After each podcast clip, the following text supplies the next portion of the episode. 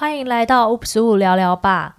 这一集的嘉宾是凯西。经过他跟我们分享，就是他离癌后的成长过程之后，这一集想邀请他来聊一聊，就是他在离癌之后上了很多课程，然后他也从一个本来是做设计师，然后后来变成广播节目主持人。那他也跟我们分享，想要请他来跟我们分享一下，就是他如何发现自己声音的天赋。那我们欢迎凯西。Hello，听众朋友们，大家好，我是凯西。那你怎么发现自己原来是蛮喜欢说话的？应该说是声音的天赋。我其实一开始没有没有发现这件事情，然后我最开始是在发现可以做声音这一块，是在参加一个课程，是广播主持人培训的课程。但是我当时参参加这个课程，我并不是为了要成为广播主持人，是因为他的那个课纲里面有一个是。教你如何访问来宾。那么当时我是在访问病友，然后我很希望可以知道怎么样把访问病友这一块写病友故事做得更好、更更理想，所以我就去报名了这个课程。然后没有想到上完这个广播主持人培训课程之后，台长就问我说：“哎，我们有没有意愿到电台做实习？”然后我觉得好像很好玩，就开始接触了这个广播这样子。嗯，然后就开始踏上主持之路。对，那有没有越主持对自己的声音越来越有自信？我觉得会有一些，对，因为一开始觉得面对麦克风要自言自语，不知道要讲什么，然后甚至还要写上可能接近逐字稿，就刚开始的时候，然后在后置剪辑的时候还要修掉很多的赘字啊，觉得自己不够完美、不够 OK 的地方。刚开始的时候，但是到现在有自己的广播节目，到现在快要两年，我觉得自己在声音的这一块。掌控度上面来讲，会更认识自己。嗯。那你怎么做到就是自言自语，然后又可以侃侃而谈？你觉得那有没有一些技巧或是关键？对我来说，我会觉得我。会很想要透过我的声音，然后把我想要说的话好好的传播传递给想听的人。然后我会尽可能的把我在录的时候，我会当成就是我的眼前有一个我想要说话的对象。哦，所以想象一个对象就在你的眼前这样子，对对，然后就开始诉说。对，然后因为我就我所知，你好像除了就是广播主持这一块，最近开始对那个。有声书的配音算吗？它算配音吗？有声书的配音也有兴趣，对，然后也开始有上一些相关的声音课程，对。那你觉得最大的收获是什么？最大的收获是我会比较知道要用什么样的方式好好的发声，然后会觉得说，哎，知道自己现在有意识的使用声音，我想要要用开心的声音，或者是比较疗愈系的声音，就是我会在声音的一些变化上面。会想要有意识的去使用它，然后面对不一样的环境或者是不一样的人，我可以选择我想要用什么样的方式去做说话这件事情。对，这个是我觉得在声音课程上面里头学到的比较多。呃，算是收获吧。但是有声书的配音它又不太一样，因为每一个书籍的文本的内容适合的声音的方式是不太一样。如果今天这一本书它是讲的一个比较悲伤的故事，可是你用带着笑意的声音，然后来说这一个很悲伤的故事，这样听起来好像有点诡异啊，就是有点违和。对对对，大概是这样子，嗯，就是好像是在。练习一种把情绪跟情绪带到声音，然后声音跟文本的内容也是要一致性的。对对，我觉得是一个蛮蛮特别的练习。嗯，应该说更专业啊。就是如果你之后现在想要朝向这样也可以变成一个接案的工作的话，它其实是非常需要专业性。对啊，对。但是其实，在我们日常生活中，也是可以去做有意识的觉察自己在讲些什么。对，蛮重要，因为就是像你刚刚讲的，不能人家在讲难过的事情，然后你就哈哈，对啊，马上就对方的情绪，你内容再怎么同理他，他情绪也断裂了。对，所以其实声音的表达其实还蛮重要的。对，可是有的时候我们因为没有受过训练，嗯、然后就会不自觉的用习惯的方式去表达，但可能是无意的，可能你言语中感觉笑笑的，但其实你不是笑笑，你是在同已经开始觉得。同理对方或者什么，对，他可能就掩不住的笑意，不知道哪里来的。对，对啊，对，好像很容易会这样哦。嗯、对啊，那除了这个之外，你还有上什么让你觉得很受用的课程？我觉得今年对我来说有一个蛮棒的课课程是，就是做算是沟通的身心灵的成长，然后发掘自己的潜能。然后我在这个课程里头学到的是一个沟通的工具、沟通的模式。有的时候我们会在讲跟对方沟通的时候，会觉得“诶，你怎么这样？”可是如果今天不要用你这件事情，我把很多的。呃，表达的部分以我来出发，就是我感觉、我听到、我看到，我想要跟你分享我的感受这件事情，对方听起来就比较不会觉得带有很多的攻击性或者是指责、批判，因为是我在和你分享我个人的一些的感受。那我觉得这样子的一个沟通方式，它是比较温和的，因为很多时候我们会讲说，哎，这件事情你怎么这样子？这样子感觉。不管什么事情，听起来就觉得有一种很想要把那个防卫建立起来，然后那个沟通的墙好像就立起来了。可是如果今天我会想要说，诶，我看到这件事情，我觉得我的感觉是这样子，我想要和你分享我的感受，不晓得你愿不愿意听呢？那我就把这个选择权交给你。你如果愿意听的话，那我想要跟你多说一些我的感受。这样，那好温和哦。对，就是。我我觉得这样子先开启一个征询对方的沟通意愿，如果他想跟你沟通，那我们再把这个桥梁接上。那如果他不想要跟你沟通，那也许只是今天现在不想。不是什么契机？因为你原本学那个说话是因为有广播节目的需求，还有自己喜欢，开始发现声音这一块蛮喜欢的，嗯，就去学了怎么去做声音表达相关课程。对，那是什么让你从去学声音表达到去学沟通这一块？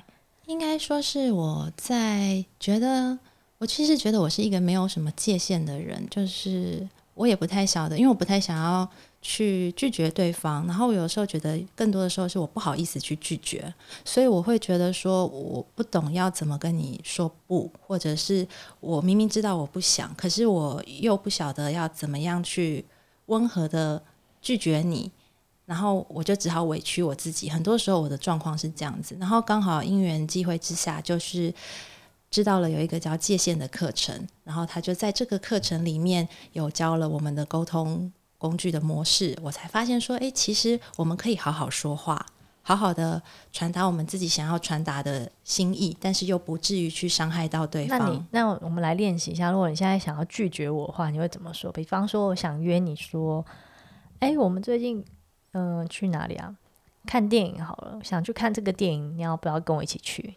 对，如果我你不想去，我不想去，我以前可能会嗯嗯啊这样子，嗯，但是我现在很清楚知道我不想去，然后我就会可能告诉你说，哎，我现在觉得嗯好像没有这么想要看这部片呢，我们有没有其他的选择？哇，你还给他第二个选择？对啊，因为怎么人这么好？我觉得说，呃，我还好。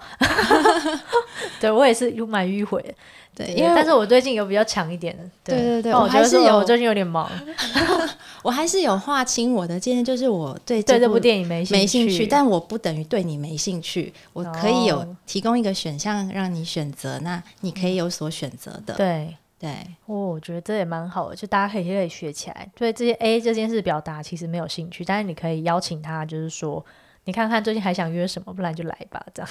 对啊，我可以再看看你的提案怎么样。对，好像是这样的感觉。嗯，那因为那个凯西就是最近在学那个有声书，所以我们邀请他，就是选了我的书，然后来念上一段，对，然后来作为这段。简短的分享的一个结束，然后他选了一段哦，那我们大家就是认真听他念，对，有点压力哇，哦，有压力，对，但是他不要紧张，不管怎么样都是比我们普罗大众就是你知道专业专业。我现在也是还在学习当中，不过在这个学习有声书的配音过程当中，我发现其实。书的文本拿到之后，并不是只是把它念出来而已，因为要能够让听众想要把这本书听完，然后还要照顾到听者的舒适度，还有我们自己在对这个书籍文本的理解，然后选择适合的声线、节奏跟停顿，还有气息，还有共鸣的方式，好多细节。所以我其实现在也还在练习当中。没关系，我们就来一段吧，开始喽。相信自己有重新开始的能力。三十岁得到癌症，写下三十岁的礼物。人生命运从那个时候改写。好的方面来看，更懂得珍惜当下，这可能是很多人要到中年、老年后才能懂的体悟。我提早领略，这是不得不的长大。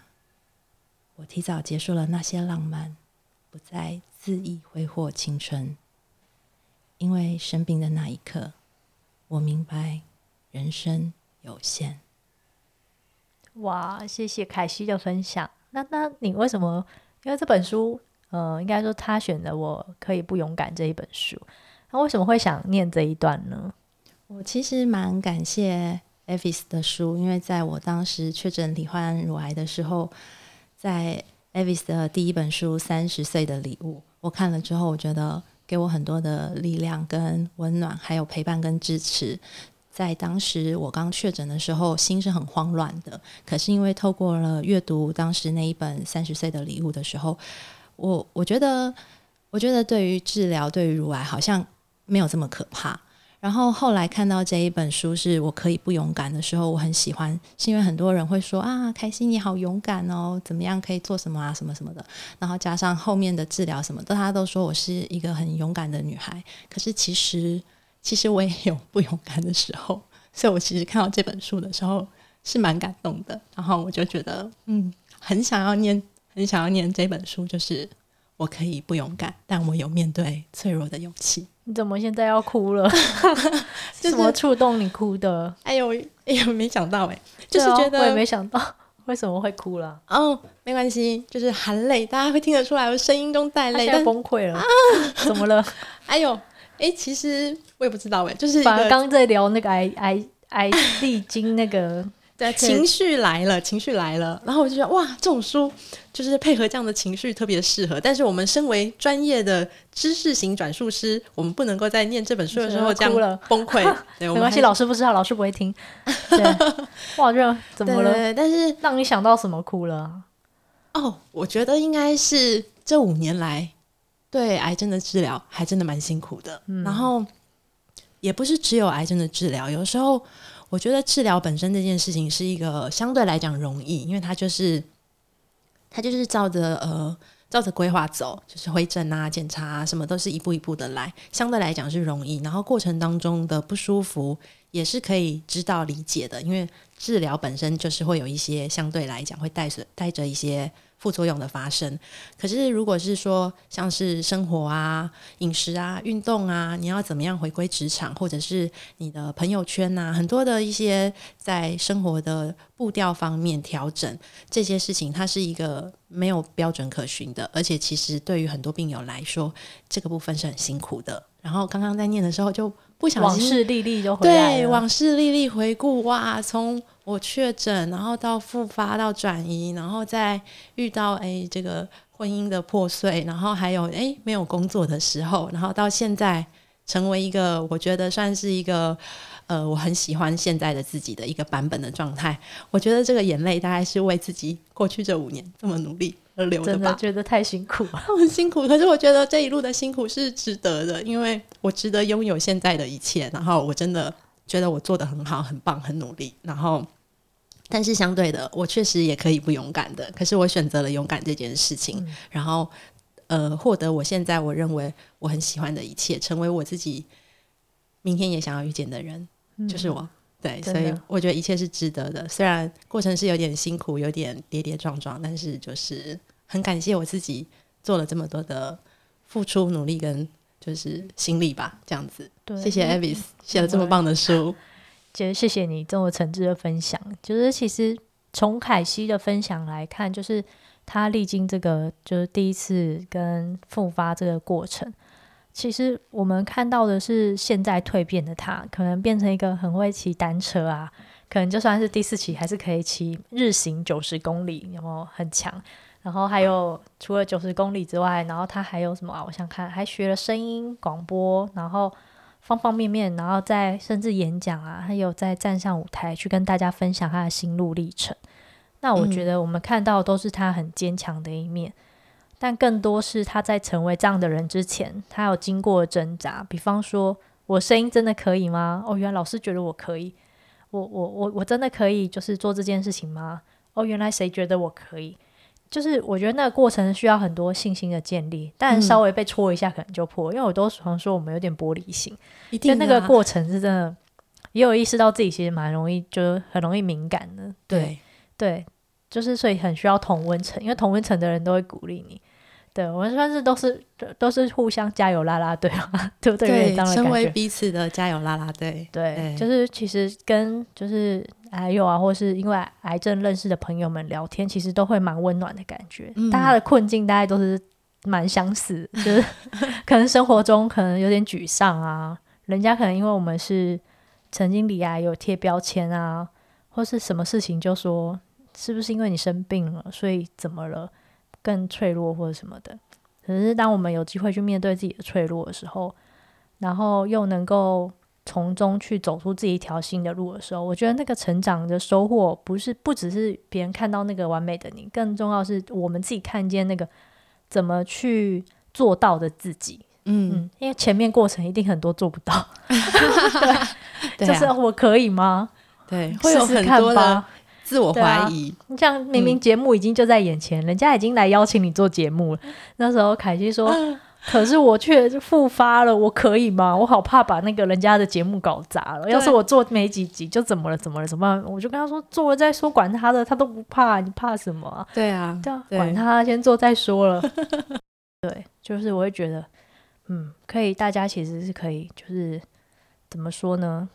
就看见自己有的东西。”对，我觉得可以在再多多的相信自己，然后多多的肯定自己，不管觉得自己是什么样的状态。我最近其实有在想，嗯、就是有想要在我们的病友社团发起一个小小的事情，就是写一个主题，叫做“过得还不错的一年”。也许是过得还不错的一天，或者是过得还不错的一个小时。因为有的时候可能一整天都很衰、很倒霉，但是也许就有一件很棒的事情。然后它会让你觉得这一天感觉好像没有这么的糟糕，可是我们可能很多时候会被困在那一个很糟糕的情绪里面很久，所以我就是刚好配合了年底，我就会回想，哎，我这一整年是不是真的有过得很惨的时候？但我不要去回想那个很惨，可以回想那些过得还不错的时间点，然后特别把它值得写下来，因为。这个写下来的时候，在我过得觉得好像不舒服的时候，我还可以回去看，哎，我有曾经有这么好好的时间，很愉悦的时间，然后那个时候又可以自己为自己打气，给自己力量，我觉得是一个很棒的时刻。真的，我觉得可以试试看，欢迎试试看。对啊，那你自己觉得这一一年你过得最好的时刻是什么时刻？我觉得很多时刻，然后选一个最精华的来跟大家分享。我想。应该会是在我自己和自己在对话的一个时刻，就是我在写。今年我开始重新写感恩日记、感谢日记。以前是写日记，但是我后来停了很久。然后从今年开始，我就是每每天，现在有点懒惰，可能就一两天写一次。然后我的感谢日记会有三件事情，就是写下这三天，对，每天就只写三件事情。可能就是像我今天可能就会写哇，来参加这个来录 Avis 的 Podcast，我觉得非常的开心，可以聊天，可以讲话，这就一件事情就写完了。然后也许第二件事情是早餐和 K 和 Avis 一起吃了很棒的早餐，然后拍了美美的照片，这也是一个很开心的事情，又写完一点了。然后可能在写第三件事情是哇，今天的天气很好，阳光很很舒服，天空很蓝，然后天气很棒，然后今天的日记就写完了，就是这么简单的事情，可是它会让我觉得这一天过得很美好，然后我可以在回顾的时候把这个舒服的感觉又再次的留下，我觉得是一件非常棒的事情。你真的是，如果这是一个作业，你真的是一个完美的学生。我觉得我最近上那个正念的课，老师也有出作业，就是要写下让你觉得喜悦的事情。就是，然后我昨天我自己有昨天分享，很好笑，大家都讲很，也是像你这样对生活的感触。然后觉得天哪，大家都讲得太好了吧。然后轮到我的时候，我就说，哦，我最近看了《星光星汉灿烂》，就是。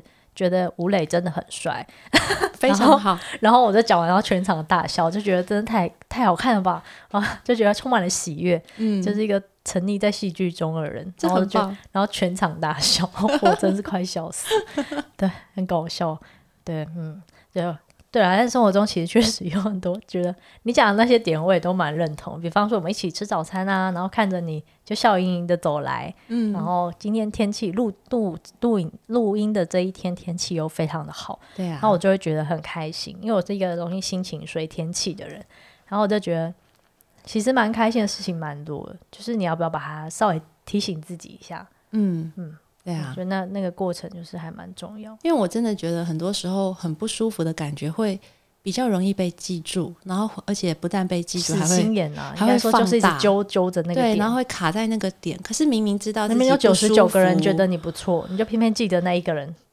对，所以这真的很难，真的是很需要练修炼。对，你看，你越年轻的时候越放不下，小时候就更放不下，长大你就觉得嗯，就这样吧。对啊，对，小时候被职场威胁的时候都觉得很害怕，就说你如果这样的话，大家都会记得哦，什么什么。然后现在现在都口无忌惮，就想我想骂谁我就骂一下，但是骂人我觉得要有技巧，就是不能被发现在骂谁，要高明的骂，要转个弯骂他。就自己讲一讲好笑，就这样，也没有恶意的，对啊，是蛮好笑。嗯，那自己有时候就活在自己的小世界里面，让自己生活的这些角色逗自己开心一下，对，还蛮重要，让自己开心好重要哦。真的。嗯，那我们非常谢谢凯西跟我们分享，还有就是这一集就是从课程然后开始真情流露了起来。对，我们其实这一集的重点本来是要分享他学习的课程这些，对这些呃自己自我成长啊，然后在成长的过程中，然后没想到在验收一个小成果的时候，请他发表一段就是嗯讲一下有声书的时候，没想到就是在这个过程中崩溃崩溃了，太投入这个情绪了，对对对对，我就看他越讲脸眼脸越红，然后眼泪就流下来，哗啦哗啦流下来，是是是是是，对对对。对，对，但是这是这是一个舒服的能量，对，对。就是让它展现，对，因为现在毕竟也不是考试，所以是啊，就不违法，老师没在听没关系，对对对对。那我们谢谢凯西的分享，如果有想要知道更多什么讯息啊或者什么，也欢迎留言给我们。那我们也很期待凯西下次再来玩，谢谢大家，谢谢拜拜，拜拜。